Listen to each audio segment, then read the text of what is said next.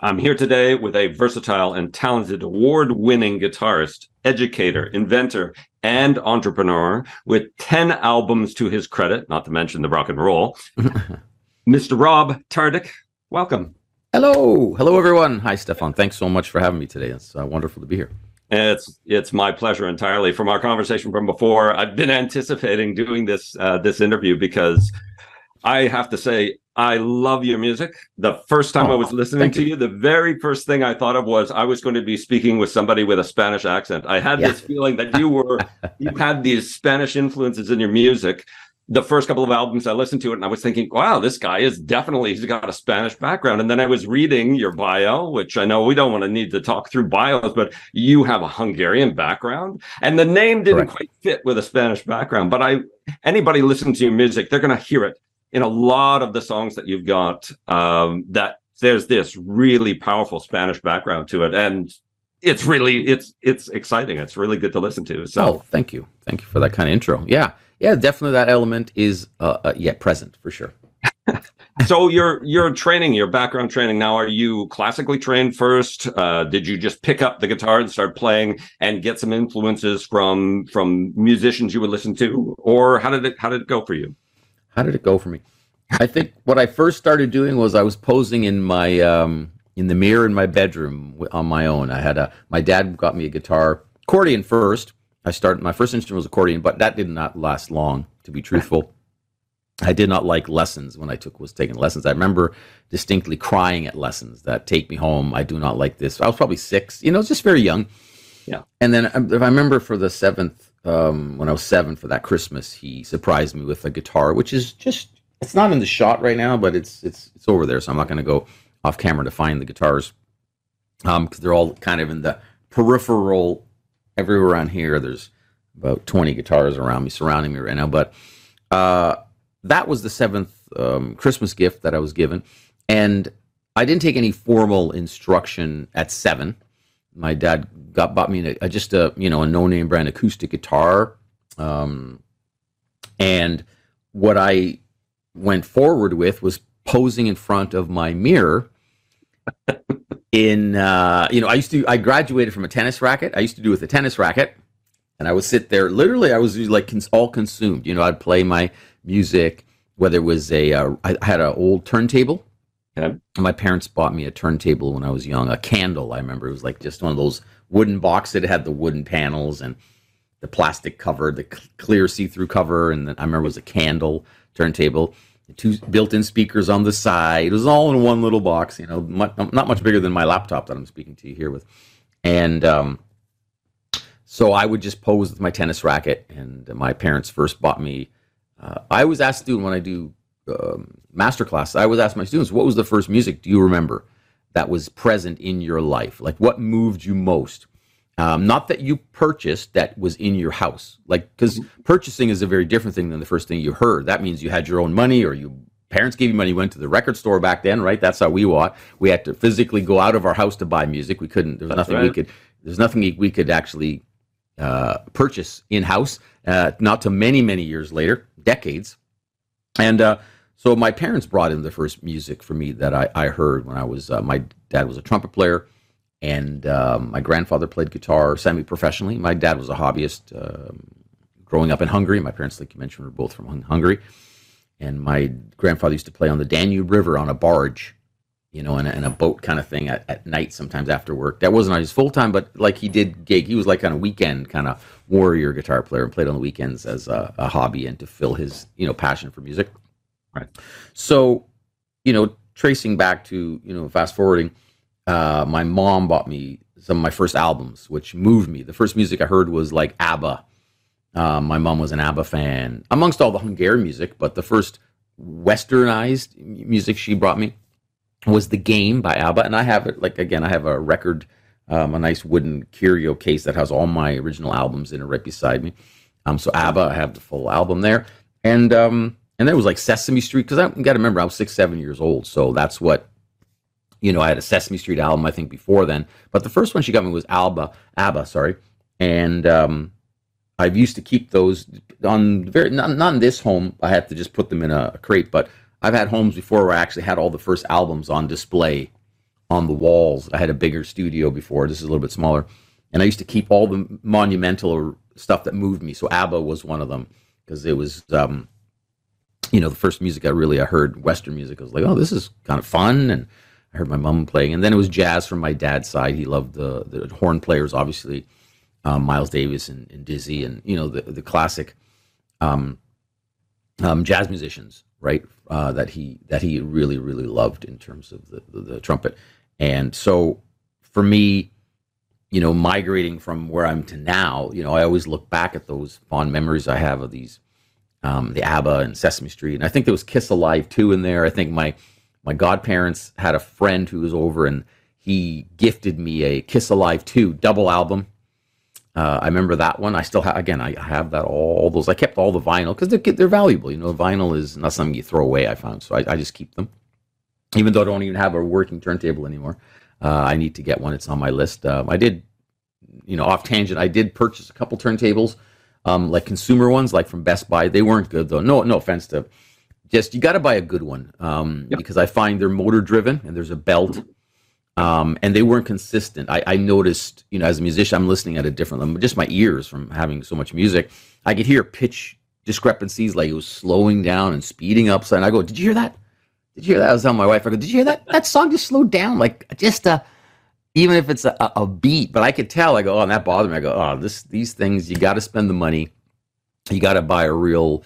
and again, I'm not a turntable expert in terms of you know what's out there, but I, am going to go. That's one of my things. Maybe 2024 is get myself spend a little bit money, go to one of these high end stereo stores and tell them, hey, listen, what's a good solid turntable? Because I already have stereos behind me. You can't see it, but yep. I got stereos, so I have stuff to play the albums through, like good old fashioned stereos with big boxes. I got a nice stereo upstairs in the living room where I watch TV. But um, that ABBA album, going back to that ABBA and the Kiss Alive 2 and the Sesame Street um, really have memories for me, those three, because those are really early in my years that got my real juices. Like it moved me. I was asked, what was the first, you, you could, I could ask you the same thing, Stefan, what was the first music that moved you when you were young? And it was obviously something that your parents or your uncle, your aunt, some somewhere, not that you purchased. I tell students, very different. When you have money, you're going out to buy stuff. Yeah, okay, that was different. Then I was buying, I don't know, I was buying whatever classical and jazz and Van Halen and Black Sabbath. You know, when I was buying all sorts of rock, and I had a very diverse, even back then, ta- palette for music. What I bought with my own money. But my first experiences, and what was I was I was curious just in heartbeat. What was uh, do you remember what's something you heard in the house, a style or a genre, or, or, was there something playing in, in the home that you remember as a child? Oh, absolutely. I I'm a horrible person to ask. Do you remember? Because I have memories all the way back to I'm two years old. Oh wow! Um, and my mother was the one that had the music. Yeah. She was jazz and musicals. So Black, mm-hmm. Brown, and Beige and um, Count Basie and yeah. Horn and uh, musicals like Brigadoon and um, South Pacific. And, oh, wow. So this is that's my background is that music, and then as my siblings got older, yes. it was all the albums that came from that Uriah Heep, and you know, and that music started kicking And when the parents yeah. weren't around. That is not South Pacific. What is this music? You know, uh, I'd get uh, I'd get uh, Smoke on the Water was yeah. one of those sounds in my head that's always been around whenever I go anywhere and somebody asks, you know, they say, Hey, we'll play, you know, what would you like, uh, like us to play? What do you want to hear? And I would always yell out, smoke on the water. Bravo. I know that's funny. You still get asked that one now and then, right? And uh, yeah, that was the very first. And I, if somebody asked me, what was the very first song I learned on guitar? That was "Smoke on the Water." Was the very first one I figured out. And but I figured it out on the wrong string. Like I was playing it on like I remember if I grabbed my guitar. And grab whatever. This is not the. I have a jazz guitar. Funny enough, beside that's the closest one because I was practicing. This isn't tune. Let me see. Yeah, I was like.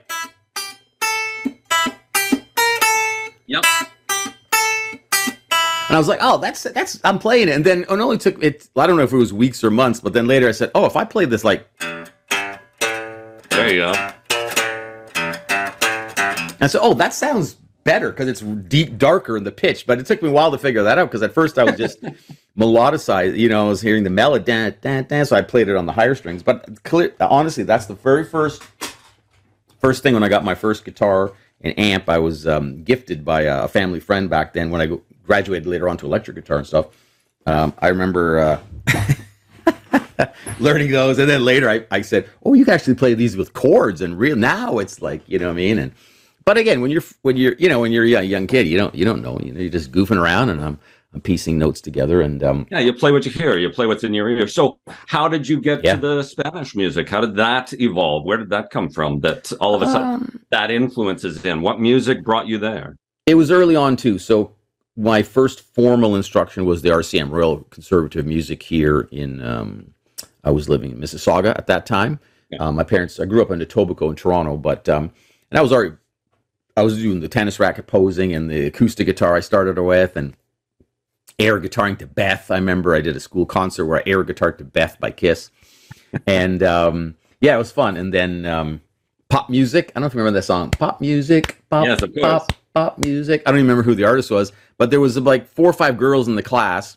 They did a dance routine to the song, and they knew I played guitar. And this is going back. I was just like seven or eight, nine. I had my acoustic. They said, "Oh, bring in your guitar," and so I was just like posing, playing.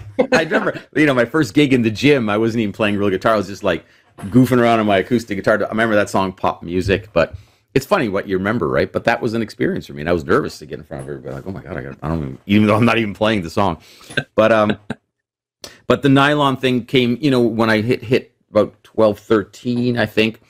Um, I was getting into, I was like I said, I was um, not gifted. I was loaned a guitar and an amp from a family friend. Like you know, happens a lot of times, right? People know someone in their family is playing. Oh, I have an old guitar. You can borrow it. You just use it. So that's what it was.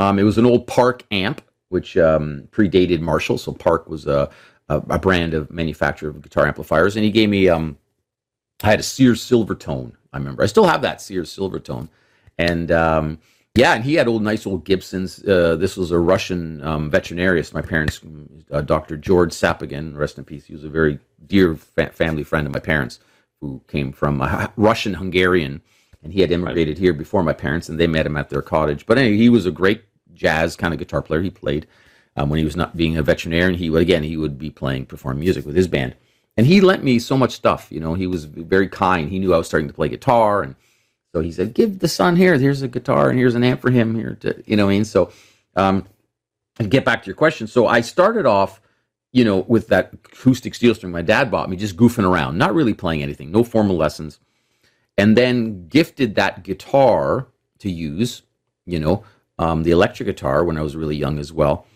But again, not taking any formal instruction, just kind of goofing around, like you said, learning st- uh, smoke on the water and whatever. I just started manifesting and and still using my parents' stereo. Like you said, I would go on the big stereo when my parents weren't home uh, because I could do it. Then we play the albums on there. Otherwise, yeah, I did the exact very funny thing. We did the same thing because I wasn't allowed to play all that stuff. Kiss Alive. I remember my mom looking at that album. She thought this was like, what is this end of the world? Gene Simmons spewing blood with the long tongue. You know what I mean? And we're going back to like the early 70s. She's like, no way, this is demon. That guy looks like a demon. She said a monster, and he did. For if I look back at, it, yeah, I, I get that. You could, I could get that representation she took from it and uh, they had the whole his nickname was the demon that was his character the demon yeah. so she was actually right she goes he looks like a demon i go now but yeah my mom was right she did nail it that was what but um so then when i wanted to get into guitar formally uh, classical guitar was where i started right. i went to the royal conservatory and uh, I went up to about grade six level guitar. I did their theory, the Barbara Wharram, and the, I still have I still have my original theory books that I used to fill out. I still kept them,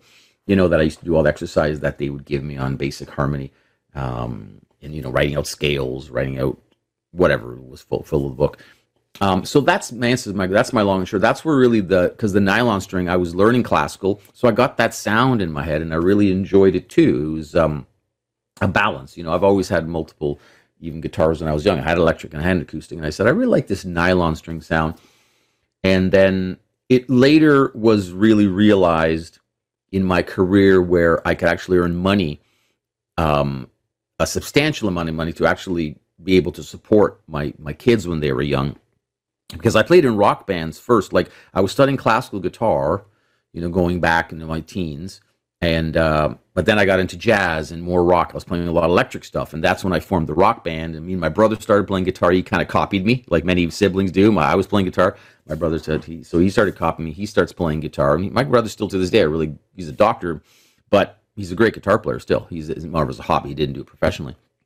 Um, other than the one song that you enjoyed, the Guitardic Stomp, we did that one together and performed that. So, um, but so I started this classical guitar, formal instruction at the conservatory, and theory. At a, I remember a, a local a piano teacher. I was going to her house for theory, and um, so I really enjoyed that sound. So I think that's where my whole you, you know love and passion for the nylon string guitar developed. And then, like I said, fast forward, I you know I went through the whole rock band phase, and with homegrown Q107 homegrown, we were the finalists in that. We performed and I was recording lots of rock and like Paradise Alley stuff, recording all that, but still while practicing the classical guitar and getting into flamenco. So when the band finally fizzled out, the rock stuff, right? Um, the band broke up. Everybody else went off and did, and I was already teaching by then. So I was making. I've always made my living with music. I didn't really have the only part-time jobs I ever had. Really was my dad. He worked for Facelle Royale. Um, the you know they make tissue paper company. They were into Procter and Gamble. Now they have another company bought them out. But anyway, those are my summer jobs where I made a lot of money to, you know, enough to buy a car or buy some equipment, you know. And while I was, you know, still um, studying guitar, and then I started teaching at some local music stores. And then once the band thing we did for years and years, we tried out and we started gigging out Rock and Roll Heaven, Gasworks, Nags Head North, all these classic Toronto venues, you know, that were when we played all that hard rock, hair, hair rock, you know, thing of the 80s. But when that all fizzled, you know, everything was fizzling. This whole this whole Seattle grunge thing was coming up in the '90s, and Kurt Cobain, "Smells Like Teen Spirit" hit, and that was like the beginning. And now I look back at the music, and I think it's a lot of it's awesome. You know, a lot of great music came out of that period. But back then, you're listening into the late '80s, and I'm we're like hair hair metal band like Van Halen and Ratt and Whitesnake and Dokken, and I like all this hair rock. And like meanwhile, though, I was still with the one in the band. I was still studying. I got into classical and like I said, I love fingerstyle guitar. So I was very diversified. Comes back, right? I named an album Diversity later on. But I was all, always a very diversified guitar player. I was not like, I see a lot of my students are just metalheads or they're just rock guys and they didn't even listen. I, for some I think my parents, because I heard jazz early on and I heard the pop music from my mom, mom and, and, uh, hearing the stories about my grandfather playing guitar and, and the, the veterinarian who was a jazz guitar player, you know, a Russian Hungarian kind of jazz mix gypsy kind of guitar player. So I had a lot of influences coming in all over the place from me. So I was a little more, I say, adventurous and open minded at a very young age because, again, it's the exposure. It's what you're exposed to as a child and growing up in your teen years that kind of shapes your future. So, yeah, for me, I had a lot of exposure, a very diversified musical exposure.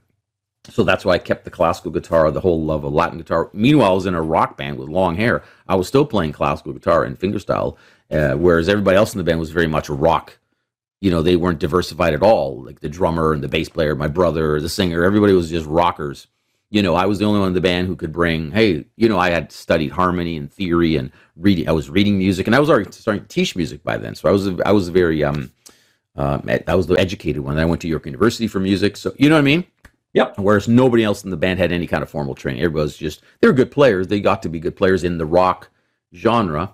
Um, I remember the one drummer we later got. He went to Humber. I remember Dale Harrison, a wonderful, uh, still a friend to this day, killer drummer. He went on and um, did uh, what's the name of the band? He had, had quite success, and it was um, the name of the band. Uh, Headstones. The band was called the Headstones. It was mm-hmm. like a punk rock band, and uh, the lead singer was uh, went on to become a Canadian actor and something like that. But anyway, he left our band to join the Headstones because they were getting places. But musicians I always worked with when I was young, which were was rockers, and then later, obviously, I met all my other musician friends to this this day. But that's the long, you know, that's the long answer. But I kept going. I was always diversified. I was studying the nylon sound, and that evolved into flamenco, and and and so I. It makes sense that when the band dissolved, that when the the grunge era hit in the '90s, that's what I was kind of leading up to.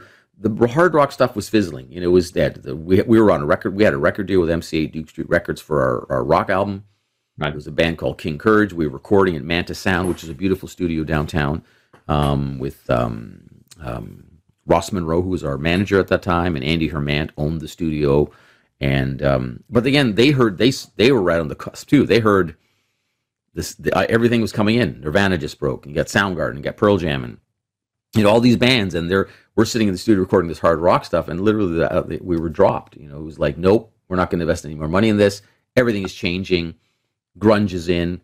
the band dissolved. We weren't into it because it was so new. It was like this sounded like garage rock to us, It like unpolished. Like when you first heard "Smells Like Teen Spirit," I was like, "What is this?" We're like, I'm coming with classical, and I've been studying jazz, and I was playing rock at a high level, and I had a shred album that me and my brother came out with, like shredding me like high intensity guitar, and we hear this stripped down. We're going like, I can't even relate to this, you know what I mean? Let alone what they went through, the story of they went through hardships. A lot of that music was very dark, you know, very drug induced and Yep. you know addiction. You know, the music was a very different. We came from nice, beautiful, middle class white picket families. You know what I mean? So I didn't, I couldn't relate. I wasn't writing dark music about a tortured soul. You know, I was writing just kind of copying was on the radio at that time. What moved me, and it was very guitar driven. So that dissolved. The band, everybody left the band. We couldn't keep it up. We tried various iterations and never did. And I, I kept going. I was the only one. Everybody else went on to get different jobs. My brother went back to university. Like I said, became a doctor. Uh, if I look at my the one singer moved to Nashville, got into crypt like security. Um, you know, like now it's huge, right? Cybersecurity is one of the biggest Oh, of things. course. Right? Yeah. Yeah, so he's in cybersecurity. The other bass player, he went on to like some music marketing company, and then Dale. I think the drummer Dale, he's the only one who continued playing drums professionally as well. But the band dissolved, and the various singers. So I migrated to the music that made me money early. Like that's what I was. I, I said later on. I go off on these tangents, but it gives you the perspective. Um, because I couldn't make rock money with rock, what I was playing, that hard rock stuff and hair. You know what I mean? And by then I had met my first wife, and I was starting to get a family. I had to think, you know. So for me, because I was always into education and knowledge, and I had that university background and just a theory head, and I still have all my books here in my library, part of my studio. I was I had the means because I could read and understand the language. I understood, you know, I learned, you know, I had some good lessons that taught me how important it was that people called me on my lack of knowledge when I was a teenager, and I said, no, I'm going to learn this stuff. I wanted to learn jazz, and I took lessons from I remember John Gargano, a guy from Frozen Ghost, uh, quite a popular Canadian band. He moved from Florida to Toronto, and that's when Frozen Ghost is. And Arnold Lanni, he was uh, the singer in Frozen Ghost. He's now in L.A. and a, a big time. I don't know him personally, but a big time. A friend of mine knows him. He's a big time. He went on to do well in California and L.A. studio sessions and stuff like that. But Frozen Ghost had a couple. You probably remember the love of my life. I don't have a lot to give you. It was some really nice songs, you know. And uh, so John sat me down and he and I only went for him. I said, John, I'm already playing. He goes, Man, you, you're already playing guitar really good. Like you're ripping and shredding better than I am. Like I can't even play your stuff. You guys have these albums. You're worth a rock band. I said, Yeah, but John, I don't know what I'm doing as much. Like I need to learn the jazz. I want to learn the what is all the, the jazz chords? What are they playing? So that's what he started me off, you know, 17, 18, 19. And I said, okay. And that's it. So um, I had that knowledge going into my 20s when the band dissolved when I was in my early 20s. I said, okay, what am I going to do? I still want to play music. I didn't, I'll be honest, I was stubborn. I, I, I did not want to have another job. I didn't want to get a day job. You know, I've never really had a, I'll be honest, I never really had a day job. I've always been in music. Um, and I kept teaching. So luckily my teaching got really able to support my music. You know, uh, my passion. I was teaching like five, six, I was teaching every day of the week at various music stores, a combination of many stores um, back then that were in Toronto music stores and uh, and the gigging. And I started, but I started doing weddings. And I remember one of the first gigs when I was teaching at a school, they needed uh, uh, one of the staff teachers. She was getting married, and she needed somebody to play at her wedding. She's and she, you know, we met through the school, and she saw me playing the classical. She said, "Oh, you should come and play at my wedding. We'd love you to play the music." And that was one of my first wedding gigs where I played no rock. You know, I mean, it was all classical, just a solo fingerstyle guitar. And I evolved it later on with the backing tracks, and I got it more sophisticated. And in terms of back, I programmed all my own songs, and you know, I added layers to you know stuff that I created. And that was like, and I made good money, and I was like, okay, this is something I could see myself doing because I could still play my guitar and, you know, appease myself technically and spiritually and musically, and um, and that's where it all went Latin. Like again, this is your answering question. It was all nylon string guitar. I never brought an electric guitar with me for many many years. I did gigs after the rock stuff where that kind of fizzled. Um, you know, I was always had a nylon string guitar, a classical, and then a plug-in with Godin. The relationship started, and I recorded my first album. You know, it's me holding a flamenco guitar, Yep. my very first album, the classical guitar, the Without Words album. Yep. And uh, I don't know if I have that on. Oh yeah, is there? Uh, yeah, that's a flamenco guitar. That from 2005. Okay. That guitar is, is still here. It's right beside me. I love that guitar. I play that guitar still all the time. I kind of rested it for a while and now I brought it back. So I'm teaching it a lot. I, I forgot how a, a, beautiful guitar that is, and um, it's much more reddish on the color without words. It's very gray, but that guitar itself is um, it's right here, so I can actually. Why not, right? Why not? Why not show my baby here? This is one of them. I got I got guitar. Like I said, there's all guitars within a reach for me, but this is the good. This is the this is the I don't know if it's I changed the strings on this during the holiday, so that's why it's probably out of tune right now. But this is that guitar. This is the without words flamenco guitar, handmade from Spain, Andalusia.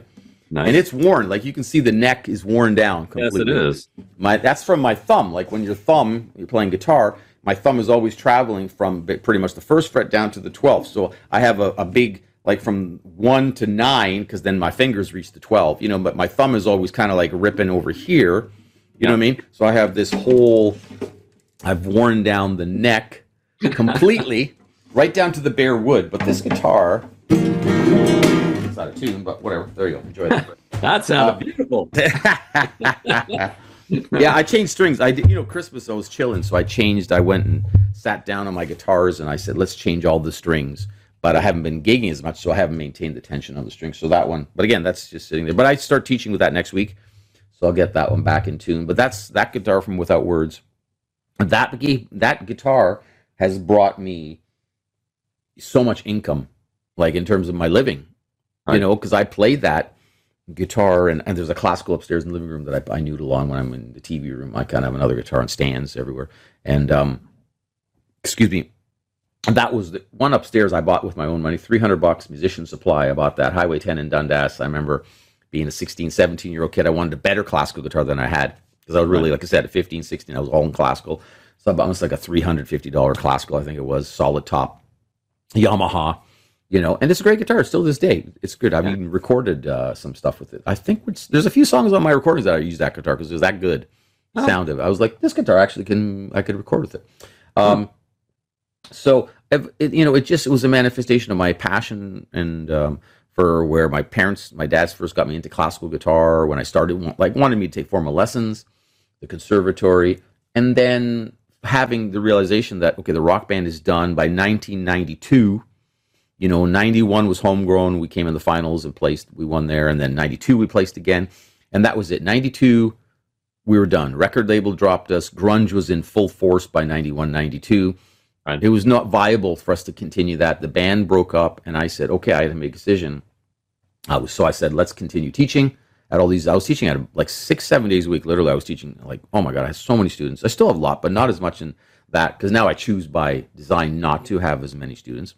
Um, but, and then, um, and starting to gig in the evenings in the, this is during the 90s. We're going to like post nine, like 92 on till about 2004 when I released Without Words. So there was like a 12 year, you know, give or take. Yes, I'd say from 92 to 2003, 4, where I was gigging nonstop with my nylon string guitar. And like I said, that's when, you know, in 97, I had my first, my son Justin was born. And in 2000 was my son Matt. You know what I mean? So, yep. you know, I was earning a lot of, um, well, a lot, you know, I wasn't a millionaire, but I'm just saying I was earning my livelihood from that those that classical guitar right there. And eventually, I got a Godin. Godin, I got I met those guys, um, but not in the '90s. I met uh, uh, when did I meet Godin? I met them in '97 or '98. So I still had the old classical guitars I was using, um, and that passion. And so you know, you can see where the transfer's been on all my albums. So yes. now, now we go to 2004, five. I'm in my room. I'm in my house in um, uh, Mississauga. You know, that's where I live with my first wife, Julie. Um, we had our two kids, and I was living there, and I was recording my first album because I was now working with Roland. I got a gig.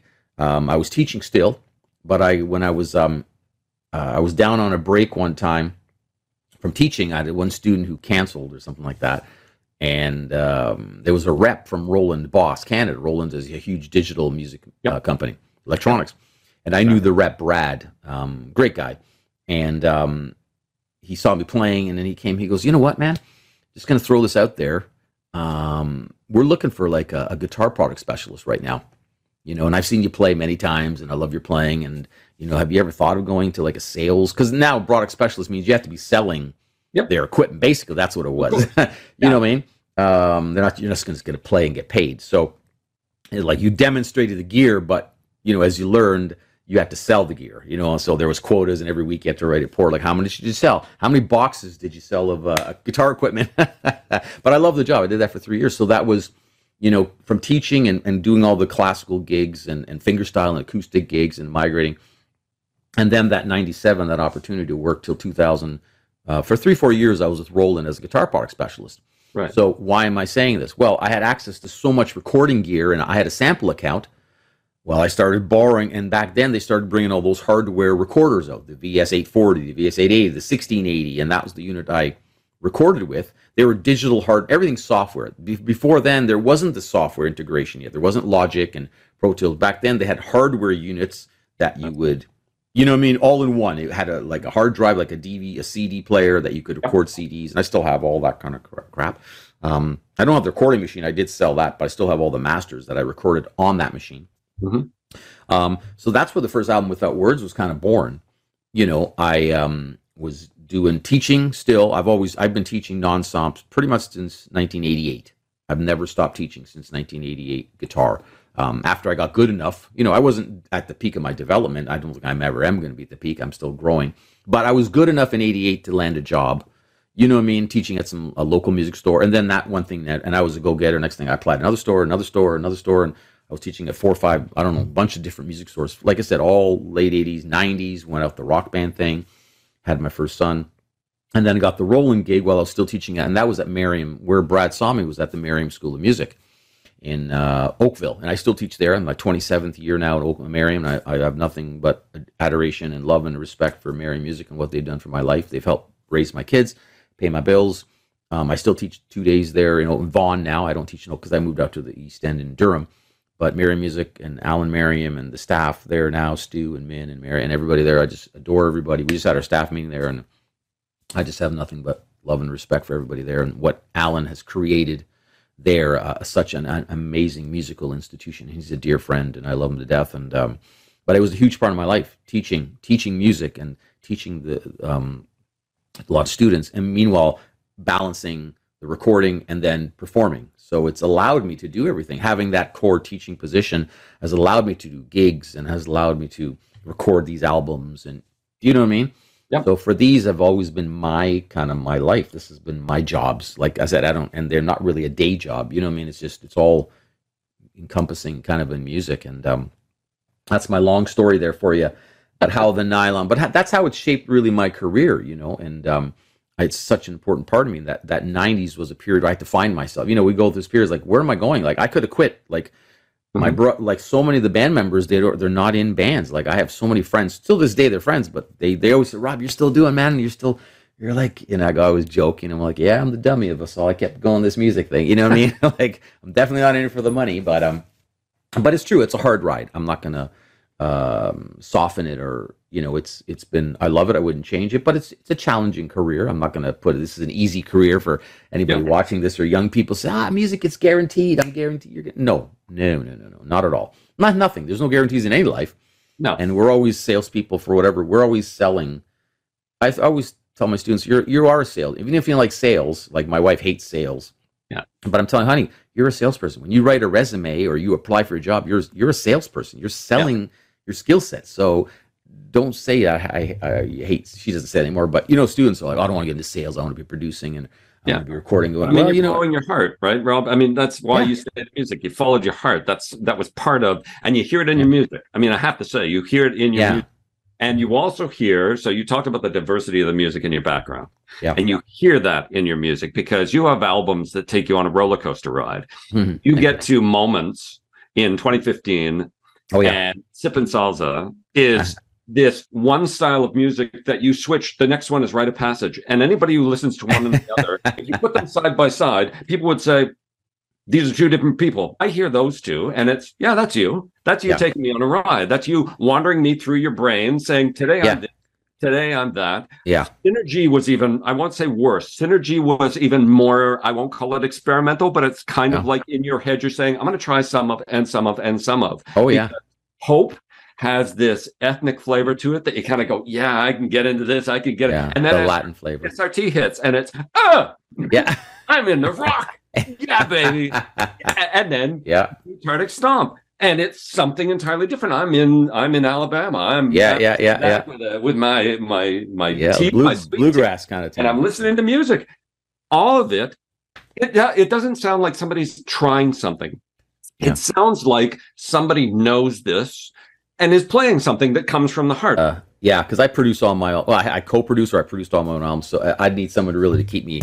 Hey, nope, no, we need another tune like this. Nope, we need. I was like, ah, I don't know, I don't know. I had enough of that. I want to do this. So, well, I need yeah. to see and watch you do this for a long extended period of time and pull the samples out. You know, because you won't follow that train. There's no way I could see you sitting for a year producing one kind of music. You'd say, no, I'm doing yeah. this today another perfect example of this is Bria Bria Brillante. Yeah. We're going to hear that later uh, in the in the interview. Mm-hmm. That one has, and I I put on my notes, Gypsy Kings esque feel. Ah, yes. Yeah, and I absolutely love that song from that perspective. And then you get elevations. And oh, yeah. you did two versions of. You did an orchestrated version, which I like, yeah. But the solo guitar version just blows me away. I hear the intro and it's holy crap. This I could hear. This I could see as background music if I was watching a documentary on Yosemite. This oh, yeah, yeah, yeah. background just to give you that sense of awe. The music just sort of pulls you into this vista of holy crap. and hearing it, it's so different. The two have similar styling. So you could say that Elevations, the the acoustic version of it, has a kind of a Spanish feel to it because you are doing an excessive amount of fingering at the very beginning. That which oh, I can't yeah, yeah, yeah. sound to, and you're going to pull up your guitar and do it. I'm trying. To, well, yeah, I'm playing that. Just, let me just give give me uh, just give me one oh, second. Yeah, I just, it won't take long.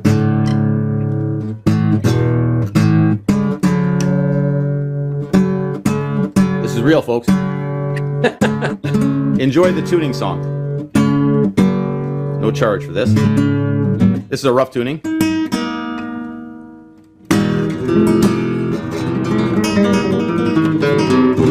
Still a little off. You can see I changed the strings. All the strings are still like yeah. dangling. I don't even like. I just literally. And with nylon guitars, I hate to take you off your your tangent here, but I'm only gonna do 10 seconds here, but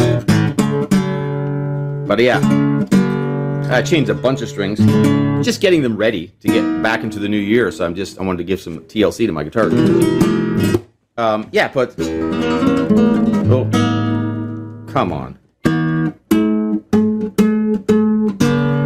I'm, I'm a fusser for t- there.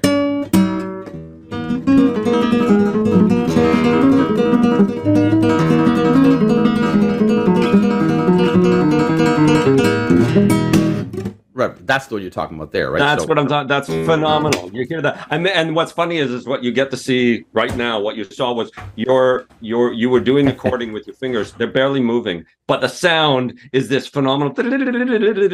And you're looking at your fingers. You're not moving them much. How are you making yeah. that sound? You're not moving because you can't see the playing hand. Oh yeah, I should not uh, because it's a blur, but because it was out of shot. yeah, yeah, yeah. I can show you that too quickly. What happens? No, no, no, no, yeah, that's on. a that's a tremolo guitar technique that all that is is it's when you're doing. Oh, the lights on it. There we go. That's fine.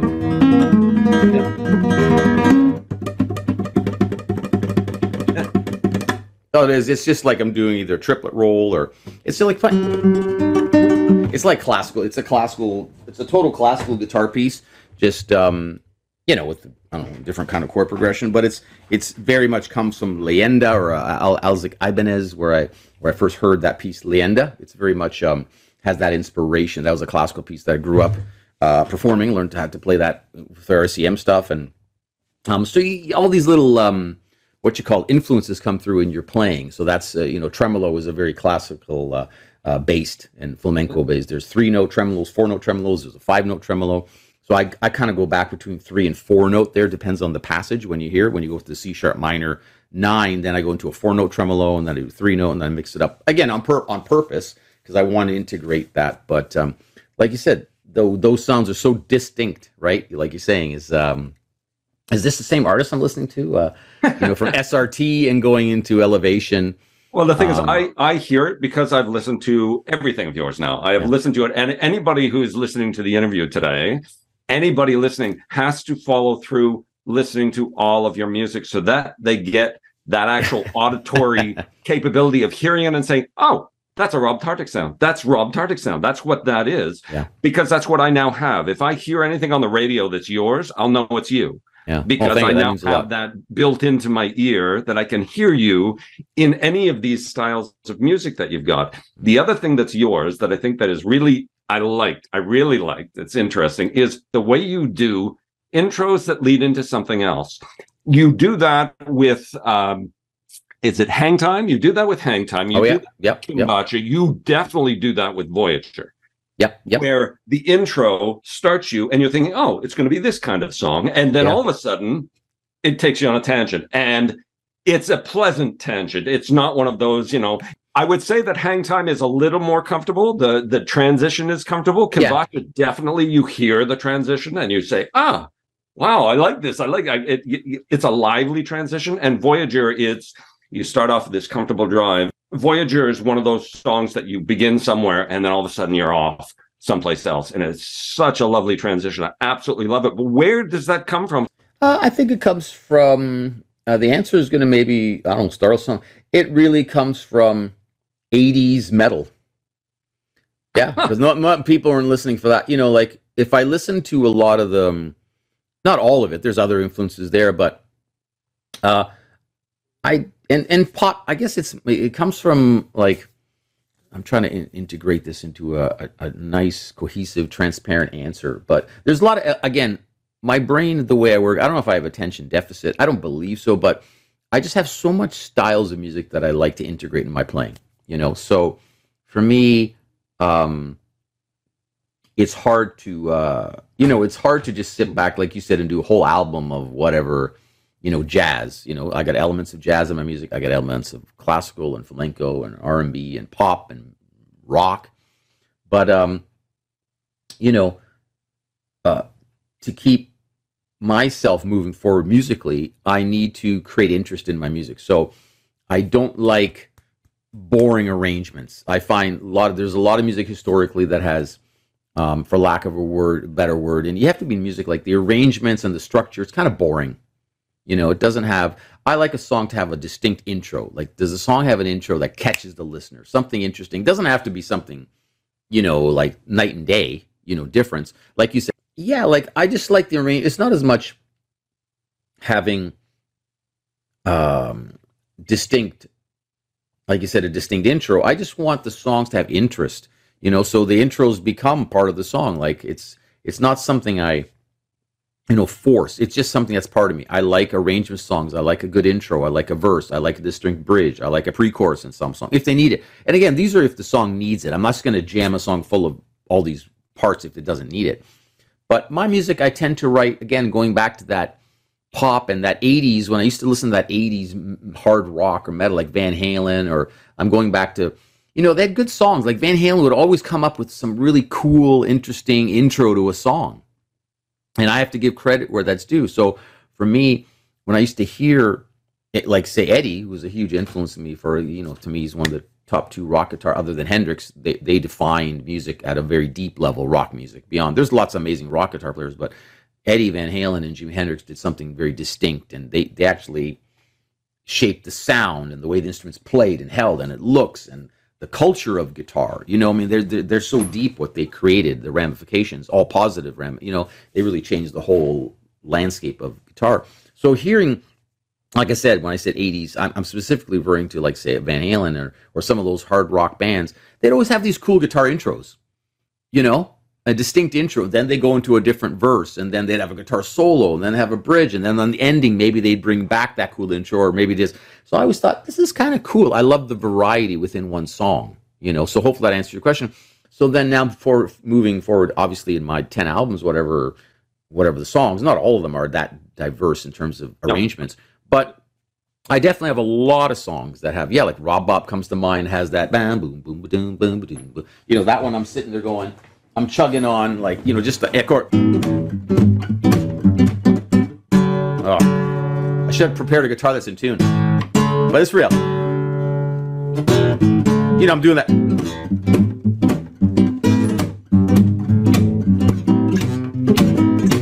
you know, I'm doing a bass line and I'm comping the chords like kind of like jazz finger style. Yep. Beboppy kind of thing. I, I love that kind of phrasing. But then when the song comes in, it's like better than Yeah. And then the verse has a different feel, syncopated, very high groove oriented, and then three choruses, but very melodic, arpeggiated lines. And then the chorus comes in, down. you know what I mean? And then the bridge, the solo breaks down, the saxophone comes in, then the guitar breaks down solo, and then we have that bridge, another breakdown part where it's very percussive. So yeah, that song again, and I have quite a few like that. Um, I like the interest. I like, like you said, a roller coaster. That song kind of takes you on a journey, but I love that. I don't like a static song. It's not me. Not that I don't. Some songs they can work, but me, Rob, Rob Tardik, a, a totally static song, especially as I grow as a musician. Yeah, no, it's not really my thing. Uh, do I have some of those? Yeah, in my early days, I think there's a few I had like flow and um, you know, off the first album, I had songs I listen back to. The, yeah, they don't really move me dynamically that much. But that's my first album. I did it all myself. I, you know, I programmed all the drum, played the bass, all the guitars. My first crack in 2003, four, writing an album, putting it out in 2005. But there's some key takeaways from that, and there was some good tunes on there as well. And some it's like, yeah, whatever. You know, I, I think every artist looks back at their early works and go, yeah, that was good. Others like cringe, like, uh, I, don't know, I don't know about that one. What I was thinking, but at that time, that's where it was at. In that moment, that song, and it wasn't coming to my fingers and my brain and my heart, like you said.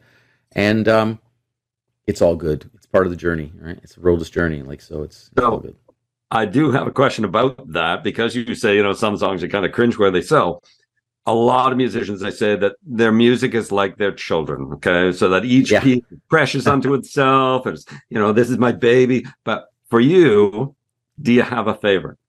Yeah, I'm, I'm, I'm, i think I have a few that come to mind. I, I, I have a hard time just picking one because I've written quite a few songs now. So it's right. like hard to, when you're choosing a set list, you know, it's like, you know, you only get an hour show. It's like, oh my God, those are the ones like, what am I going to choose? An hour? Like, I don't know, like whatever, you know, like I'm not going to play all the ones that I like or I think the audience will like. You just can't, you don't have the timing for it, right? That's right. why it'd be nice to when you have a longer show, like a full, full two, two hours, like two one hour set, or you know, or you can just go off and really play and then you can get ah that's the breadth of this artist. But when you're forced into a little small it's like ah then i'll just give him some of the latin like you said then diversity then it's like i'll just give him the latin songs today. I'll give him the smooth funky contemporary jazz songs today. Let's just do the fingerstyle rob tardik kind of songs or let's do some of the vocal like i've written vocal let's just do the vocal songs. Because sometimes I work with singers i just play all the vocal tracks that i've written you know or co-written. That's all. I don't even do any of the other funky stuff. So people you know that's it's a curse and a blessing my music. I always say, you know, um, because I play so many different styles. A lot of times, people who see me at shows or out, they only see a snippet. You yeah. know what I mean? So I may be playing the Rob Tardik. I'm in Latin mode. So when they see me, oh, he's like a Latin guitar player. And then, like you said, you they don't know that. Oh my God, he I'm just as comfortable playing electric, crazy kind of, you know, that whole Van Halen inspired guitar, crazy shred. I love that kind of stuff.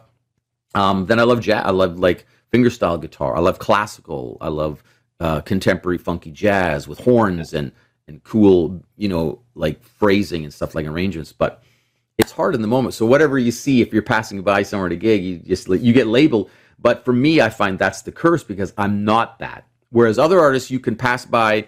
No offense, like you can go past the Blue Rodeo show. When you hear the one song, you know you're to get the whole evening of Blue Rodeo. No offense, obviously the band, but you know what I mean. Like when I I know my wife loves Blue Rodeo. She always says, but I know I, when I listen to the music, I go, I hear one song. No offense, I know pretty much what the two-hour show is going to be about with Blue Rodeo. Yeah. You yeah. know, I, like I got it. I got it. Rob Tardik, you hear one of my songs, no. The next song, no. The next song, no. The next song. That's what I like though, but it's a curse because it's very hard to sell. Like I, I have trouble getting gigs a lot of times because promoters and agents they just want to box you in like what are you? That's the question like well are you jazz? Are you latin? Are you rock? Are you like just it's an evening with rob tardik that's what it is. It's well like that's what i sell. you know? And, i mean why i think in I'm if you're I, sold, I just need more people like you would believe because then I think I could be touring and performing nonstop because I got so many music. And I think, like you said, it does tie together. They're not randomized in the sense that I'm going to alienate an audience member. No, no. If you're a you know a 70, 70 year old uh, you know woman who loves music or a man, you're sitting there. I think you're going to enjoy my show. You're going to hear yeah. diverse. You're going to hear Latin, pop and jazz and Latin and a little bit rock maybe if I go off a little bit. You know, one of the one of the tunes you mentioned to me that I enjoy playing that I don't play often is M&M's, which is like a whole fusion. It's off the Synergy album. It's a very different sounding song, but I love that song because it lets me. It's still melodic, like it has it has melodies, but it lets the band really go off on a tangent. And I always tell people in the audience when I've played that song a few times, I said, "Now's the time if you want to take a bathroom break or." You know, go off, take a break, because the band is going to do now a self-indulgent song, but nobody ever leaves. Actually, everybody stays. They go, "Oh well, I want to hear the song," and then after they just like people Yeah. love it. They go, "Oh my god, we love this song." It's crazy, but it's hard. But you get the industry where it's yeah, you know, I've had like I've physically or like said, I've had people say, "Well, we don't know what your sound is." It's like we like it, but we don't know how to brand. I don't know how to market this. Like sometimes agents, and it's you know whether they're lazy or they're just you know they just it's easy. I'll be honest. I think it's part of that. It's like it's too hard. It's like ah, I can just sell this this tribute band because people know exactly what they're getting, and I can make a lot more money as an agent. So no offense to agents, but honestly, Yeah. it's the path of least resistance. If you got to really work with somebody, you got to figure. But I think overall they missed up because they could have made probably a lot more money and a bigger. They don't see the bigger picture because you're just promoting little whatever it is, smaller items like smaller picture things like this tribute, this tribute, this tribute, this Yeah. tribute. That's just like piecemeal. But if you develop the big artist, if somebody you know when you find people who've developed the big artist and they didn't, you know what I mean, and then they went off to become world famous. That guy goes, yeah, I stuck with them and I developed them like you know, like a lot of times the big bands, you know, I'm sure people didn't like their music at all. Queen, maybe they were very diverse, you know, and who, and look, whoever managed, whoever was in that team, Queen, look where it brought them. But if you first heard their music, right? Yeah. You listen to these guys and go like, they're like, I, I love, and I, I, that's why I respect that band so much because they took chances. Yeah. You know, back in the 70s, you listen to Queen, you have Bohemian Rhapsody, then you have We Will Rock, then you, you know, another one bites the dust. They're like playing funky, they're playing Yeah. like classical orchestrated big time. You know, they they took chances and I love that. But you see in the movie, there's even scenes when the record guys are like, no, this is not the single. Like, what is this? No, Yeah. no, no, no. But they fought back, and next thing you know, Bohemian Rhapsody takes off. When it's funny in the movie, and I could just imagine you bring that back then. It's like me bringing like I'm not comparing myself to Queen, but but the diversity. You know, I'd bring a song to the agent or something like this is kind of showing. Oh well, I don't know about this. This is not going to work. because they have their own preconceived notions, right? What Yeah. so, but they're they're laughing now. They're going, yeah, but we did. Somebody you need somebody to believe in you. I think to support you. Yeah. You know what I mean? Who has some ins though? You some you know what I mean? Not your like obviously your family will support you, and I appreciate you guys having me here. But you need a little team behind you. Say, you know what? This artist has something. This is a unique. Nobody's doing this. Nobody's really playing such a diverse, connected music that can move a large audience. Like there's something for everybody here. But no, so that's why I said my curse and my my blessing is in life. I'm very satisfied musically because I produce. I'm authentic, like you said. It comes from my heart.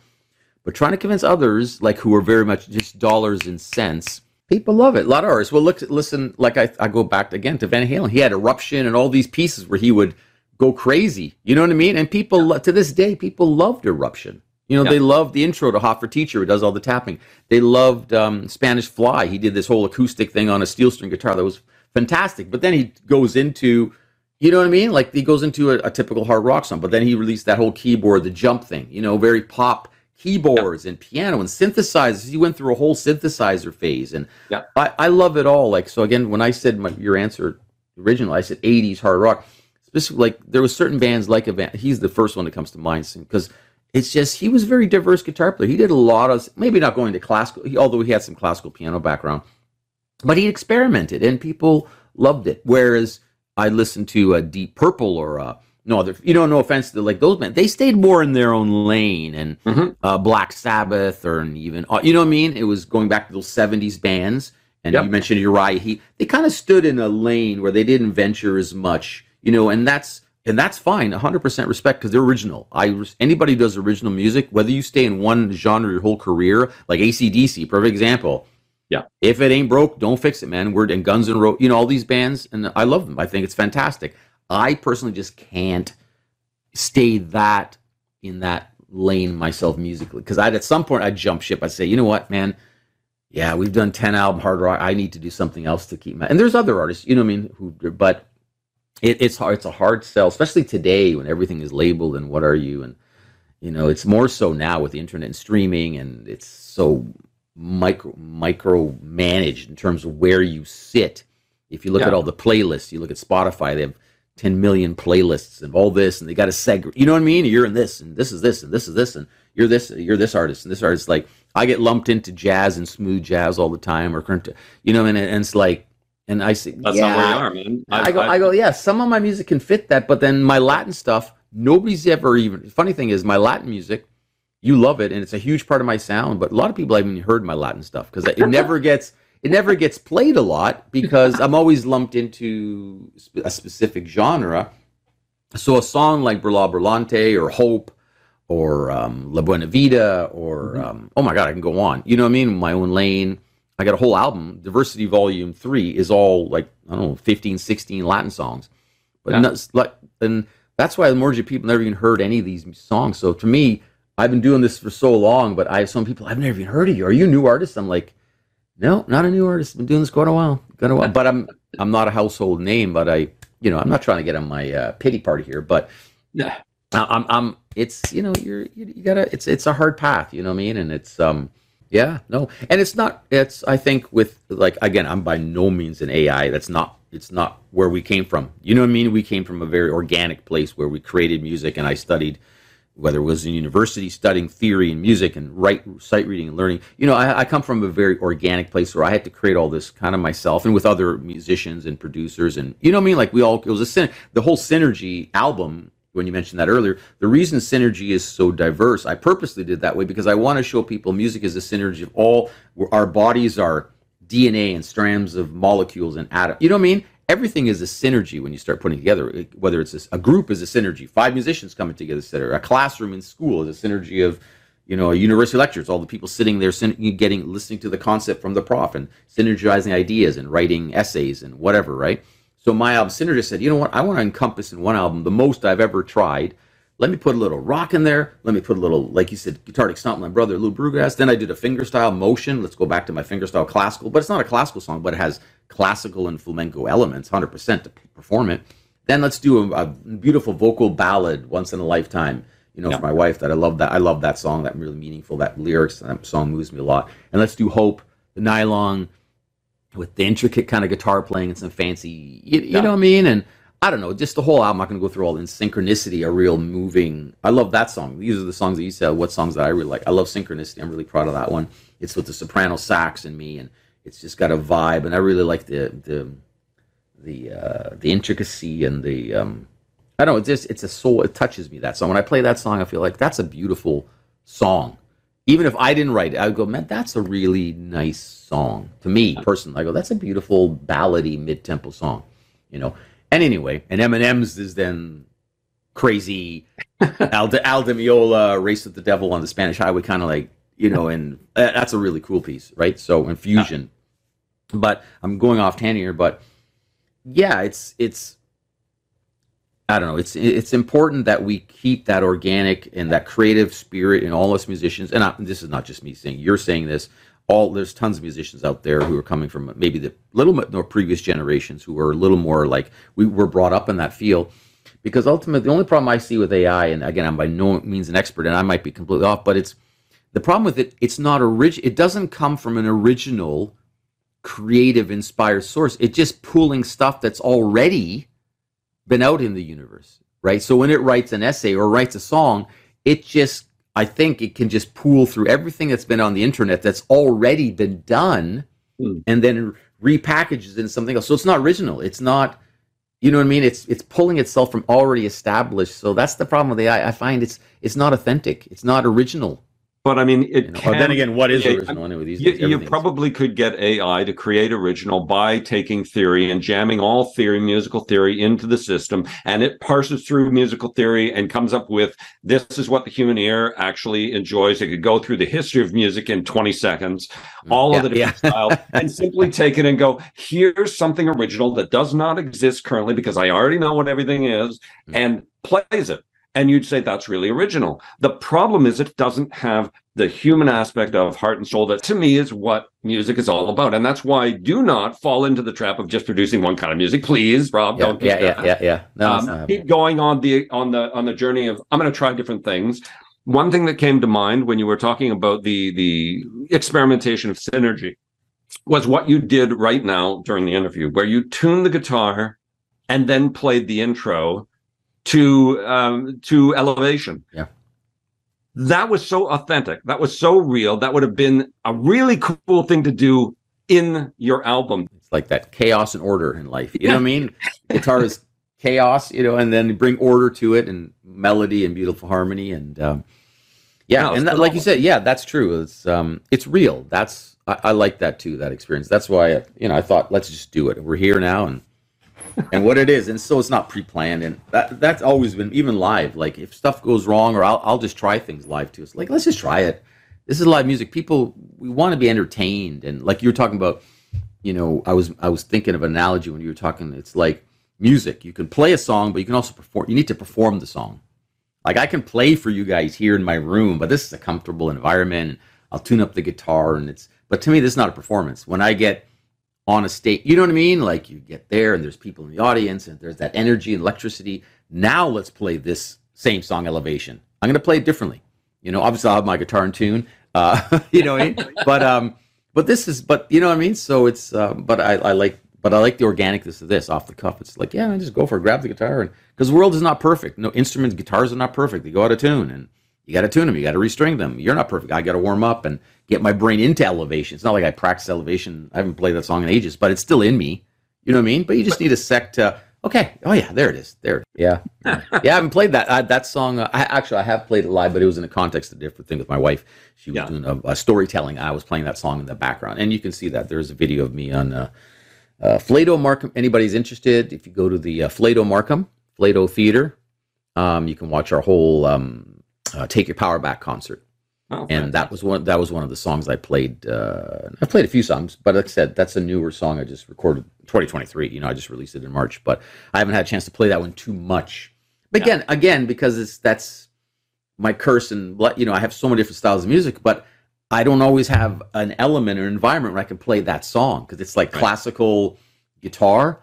And Yes. some gigs I get hired in the summer, like a festival, they don't want to hear classical guitar. They want to hear I know what they want to hear. They want to hear hope. They want to hear hang time. They want to hear the Latin stuff. They want to hear people grooving and dancing. Elevation is a song you can sit and chill. Like you said, it's a soundtrack to a, a vacation that you sent, or you know what I mean? It's a beautiful, but I love it. It's good because it shows another facet of my, um, my personality. Like I, I think as humans, we have so many sides to us.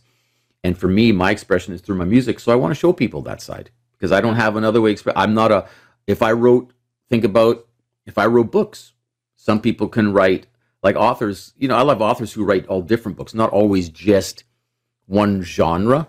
If I was an would author, one book, and then the next book would be How to Build a Birdhouse.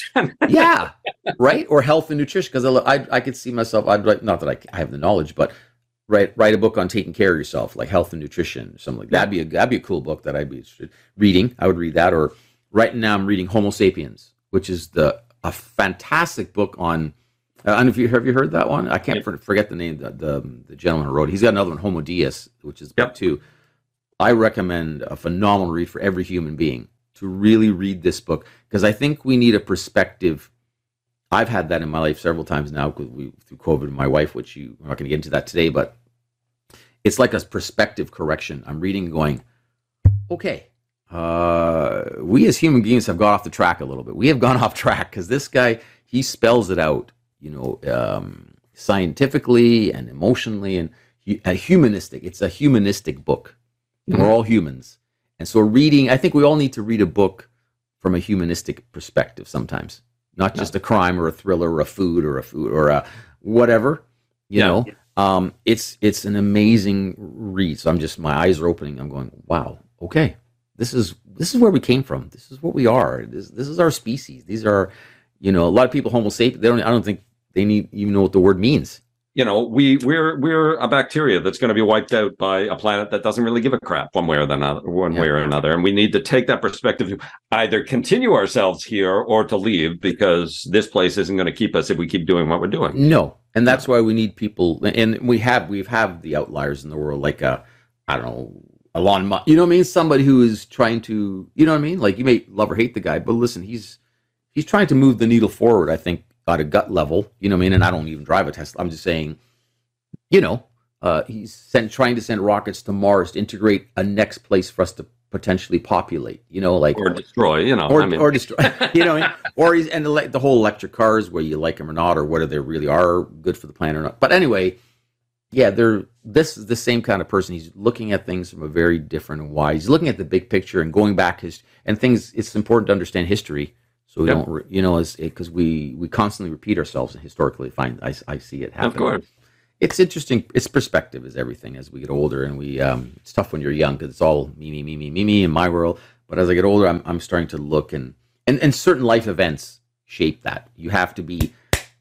I find you, you hopefully on a good way, but sometimes life will hit you in great ways, change your perspective. Other ways, very harsh. For me, it was a very harsh life and death experience that we had uh, two, three, three years ago, and we're still going through. But it changed my whole perspective of my life. You know, it was, yeah, without getting into it, but wow, it was like an eye-opening experience. Yeah. What to Well, that's what they value. say. Life is what happens when you're making plans. So But this Yeah. is a strange tack to take from going. Yeah, yeah, we're going off tangent. going off on life, but tangent and life Tangentardic. also That's my uh, wife's nickname. So there you go.